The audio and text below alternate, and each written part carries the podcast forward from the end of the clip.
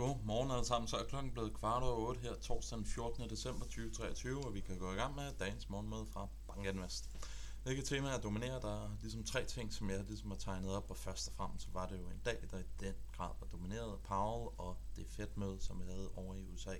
Det var en dovish tone, som vi fik ud, øh, både fordi at vi så nogle dots, der blev revideret ned, altså at Fed-medlemmerne som helhed forventer flere rentesænkninger i 2024, end hvad de gjorde ved det sidste dotplots, men samtidig også et dovish møde, fordi at Powell han ikke var ude og snakke imod den lempelse, som vi har set i financial conditions siden slutningen af oktober måned.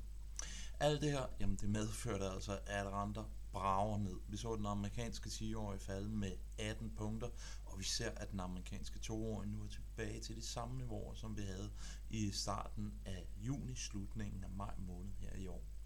Fordi at renter falder, jamen så flyver aktier op. Det er jo sådan, koalitionen er i øjeblikket. Når renter går ned, så går aktier op. Så det var altså også en rigtig, rigtig god dag på de globale aktiemarkeder i går.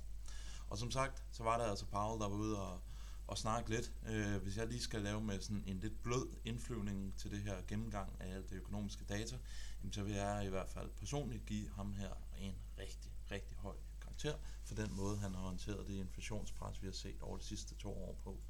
Går den her, ender vi med at stå i ultimo 2024 med en inflation, der er kommet ned, samtidig med at væksten ikke er faldet fra hinanden, jamen så tror jeg altså, at man må give manden et, øh, et 13-tal på den gamle skala, fordi så har han altså været i stand til at håndtere et inflationsspike i bedre grad, end hvad man gjorde over starten af 80'erne, hvor du både havde et dobbeltspike i inflationen, og du havde noget økonomisk moras, som ligesom lå og drillede os i den dekade. Så indtil videre, så synes jeg virkelig, virkelig, at Paul han har gjort det godt over de sidste to år.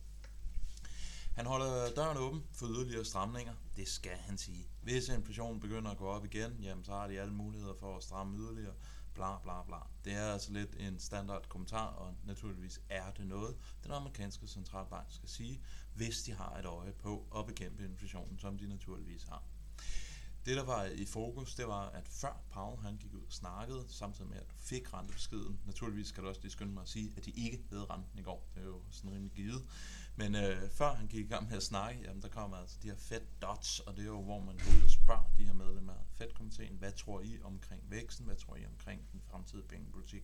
Og der er altså nu en konsensus for, at man forventer, at op igennem 2024, jamen, der kommer man altså til at få tre rentesænkninger. Det er en mere, end hvad man troede for bare et par måneder siden, så det var altså ikke noget, der sådan for alvor rykker det helt store. Ikke desto mindre, så var det altså en komité, som bliver alt mere dovish. Og så synes jeg, det vigtige var, at han ikke gik imod de her lettere financial conditions. Vi har jo set, at i takt med, at renter, lange renter er gået meget ned, og i takt med, at aktiemarkederne er gået op, så er sådan noget, eksempelvis Goldman Financial Conditions Index, blevet noget mere lempeligt. Det er jo ikke fordi, at han sådan aktivt siger, at nu er det dovish, og nu skal vi til at korte, og alt bare skal flyve op. Det er mere det, at han ikke går ud og snakker imod det. For går vi tilbage til oktober måned, jamen så henviste han jo netop til financial conditions, hvor han var ude og sige, at nu behøver vi ikke at stramme så meget, som vi tidligere havde forventet, fordi at nu har markederne strammet for os, altså at financial conditions på daværende tidspunkt var gået strammere. Når han så anvender det dengang til ikke at stramme, så var der altså noget frygt i markedet for, at han nu ville anvende lempelsen til ligesom at snakke imod det, men det gjorde han altså ikke. Og det var det, at han ikke gjorde det. Det var det, man ligesom tolkede som værende dovish, og det var det, der fik markedet til at flyve.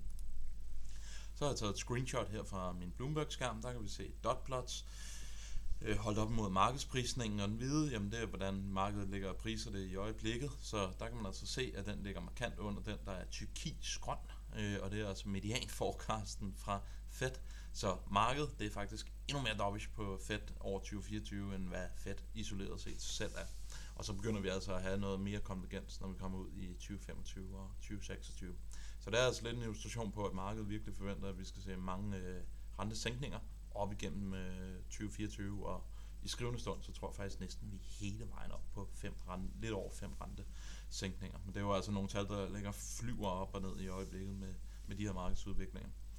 I øjeblikket, jamen, så er der 80% sandsynlighed for, at det første rentekort, det kommer i marts måned. Bare for at sætte det lidt i relief, jamen, så så jeg en opdatering her fra Goldman fra morgenstunden. De forventer altså, at vi kommer til at se en rentesænkning i marts, april, maj. Bare for at illustrere, hvor voldsomt det er i øjeblikket, det der, der ligger og bliver priset ind. Så hvis det her går som øh, alle, vil jeg sige efterhånden håber på, at det går, at inflationen den kommer sådan relativt signifikant ned, så ser vi altså ind i starten af 2024 med en noget mere lempelig pengepolitik end den, som er i øjeblikket. Her, der får jeg illustreret lidt på en, øh, det er faktisk samme data, som jeg illustrerede på grafen før, det var måske lidt mere tydeligt. Jamen, der har vist prisningen af Fed Ultimo 2024 for et par måneder siden. Jamen, der forventede vi altså, at Fed Funds Rate det skulle slutte af året af i 80, lad os kalde det det. Så det var et par rentesænkninger i forhold til det daværende niveau, vi havde på Fed Funds Rate. Nu forventer man altså, at vi skal have en Fed Funds Rate på under 4% 2024. Så der er altså lidt en illustration på, at vi har vi har lige smidt fire ekstra rentesænkninger ind, øh, og det har vi altså gjort på halvanden måned. Og når det går så hurtigt, jamen så, flyver, så flyver de lange renter altså ned.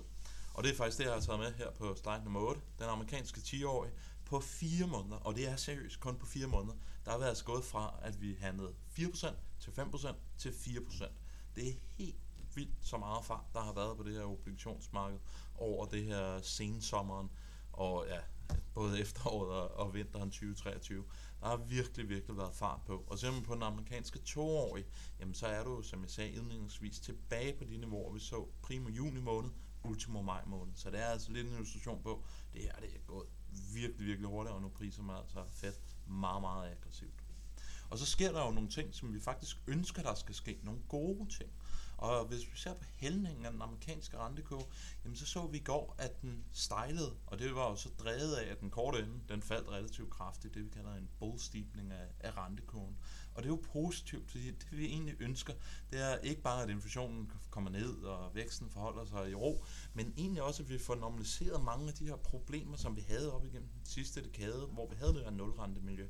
Det bedste, vi kunne se, jamen det er altså ja, standardforudsætning, inflationen kommer ned, og væksten holder sig i positivt territorie, men også at vi får en, en rentekurve, hvor der er en positiv term premium, hvor der er en positiv hældning på rentekurven, og hvor at rentekurven ikke er inviteret. Hvis vi får alt det her, jamen, så har vi altså løst mange af de ting, som ligesom lå og drillede os i ja, faktisk den, hele den sidste dekade. Så det er altså positivt. Så som jeg sagde indledningsvis, så vil jeg altså give Powell et stort 11-tal, og hvis han lykkes med det her, og inflationen ikke spiker op, og han bliver nødt til at stramme igen, og væksten heller ikke kollapser, jamen så vil jeg i hvert fald personligt give ham et 13-tal. De øger alt andet lige sandsynligheden for en soft landing. De øger altså med andre ord sandsynligheden for, at vi undgår en recession. Hvis vi var forblevet på de her høje renter, jamen så ligger der altså slider på økonomien, og sandsynligvis så var der altså så nok et eller andet, der var gået i stykker op igennem 2024. De tager en, øh, en position eller en spiller, hvad end man vil kalde det, på at inflationen ikke kommer til at stige yderligere herfra. Jeg synes også, de har nogle gode argumenter for ikke at frygte det øh, så alvorligt, men det er i hvert fald i alt højere grad det, som de lige positionerer sig imod. Og som sagt, var vi blevet på de her høje niveauer for længe, så var der altså sandsynligvis nok noget, der var gået galt. Men nu begynder vi at få rentesænkninger op i sandsynligvis maj, april, maj, og så kan man altså håbe, at, at vi når at få renten lidt ned, øh, inden at øh, tingene begynder at krakelere. Det var rigtig, rigtig mange ord omkring obligationsmarkedet. Lad os fokusere lidt på aktiemarkedet. 2023 har været et gevaldigt svært år. Men hvis man bare havde taget hele sit øh, tankesmylder, smidt det over bord, så, så fuldt kalenderen, jamen så har du faktisk fået nogle relativt pæne afkast. For 2023 har virkelig fuldt øh, det afkast, man historisk ser på de enkelte måneder. Det øverste graf, det er det gennemsnitlige afkast siden 1929 på S&P 500. Hvad er S&P 500 oplevet der? Og den nederste graf, det er hvordan det er spillet ud i 2023. Så indtil videre, så ser det altså ud som om, at vi rammer den fuldstændig, som øh, det historiske gennemsnit vil gøre. S&P 500 næsten halvanden procent op i går. Det betyder altså, at vi har under 2% til, at vi skal sætte nye all-time highs. Vi har virkelig fået lagt øh, ja, bundniveauerne for oktober bag os, men egentlig også meget dårlig dom fra 2022. Så det flyver altså op, og vi er altså som sagt ikke så langt fra at sætte rigtige nye all-time highs. Og husk nu på, det her det er et prisindeks, hvis man kigger ind og så på totalindekset, hvor du også, eller totalafkastet, hvor du også har dividender med, jamen så ligger du faktisk i øjeblikket og sætter nye rekorder for amerikanske aktier. Globale aktier, målt i danske kroner, det ligger op 18 procent. 18 procent, hvor vi starter året alle sammen med at sige, at recessionen kommer. Det er igen en illustration på, at 2023 det har altså været et fantastisk år. Og igen, jeg sagde det også på gårdsdagens møde, så ligger globale aktier målt i danske kroner og sætter nye rekorder. Så 18 procent, det er i den grad et rigtig, rigtig, rigtig flot afkast for 2023. I går, meget, meget homogen faktor performance. Det eneste, der sådan skilte sig ud, det var small cap, der bare fløj op. Udover det, så så vi altså et lidt spøjst marked, som jeg også skrev om i markedets øh, fokus her for morgenstunden.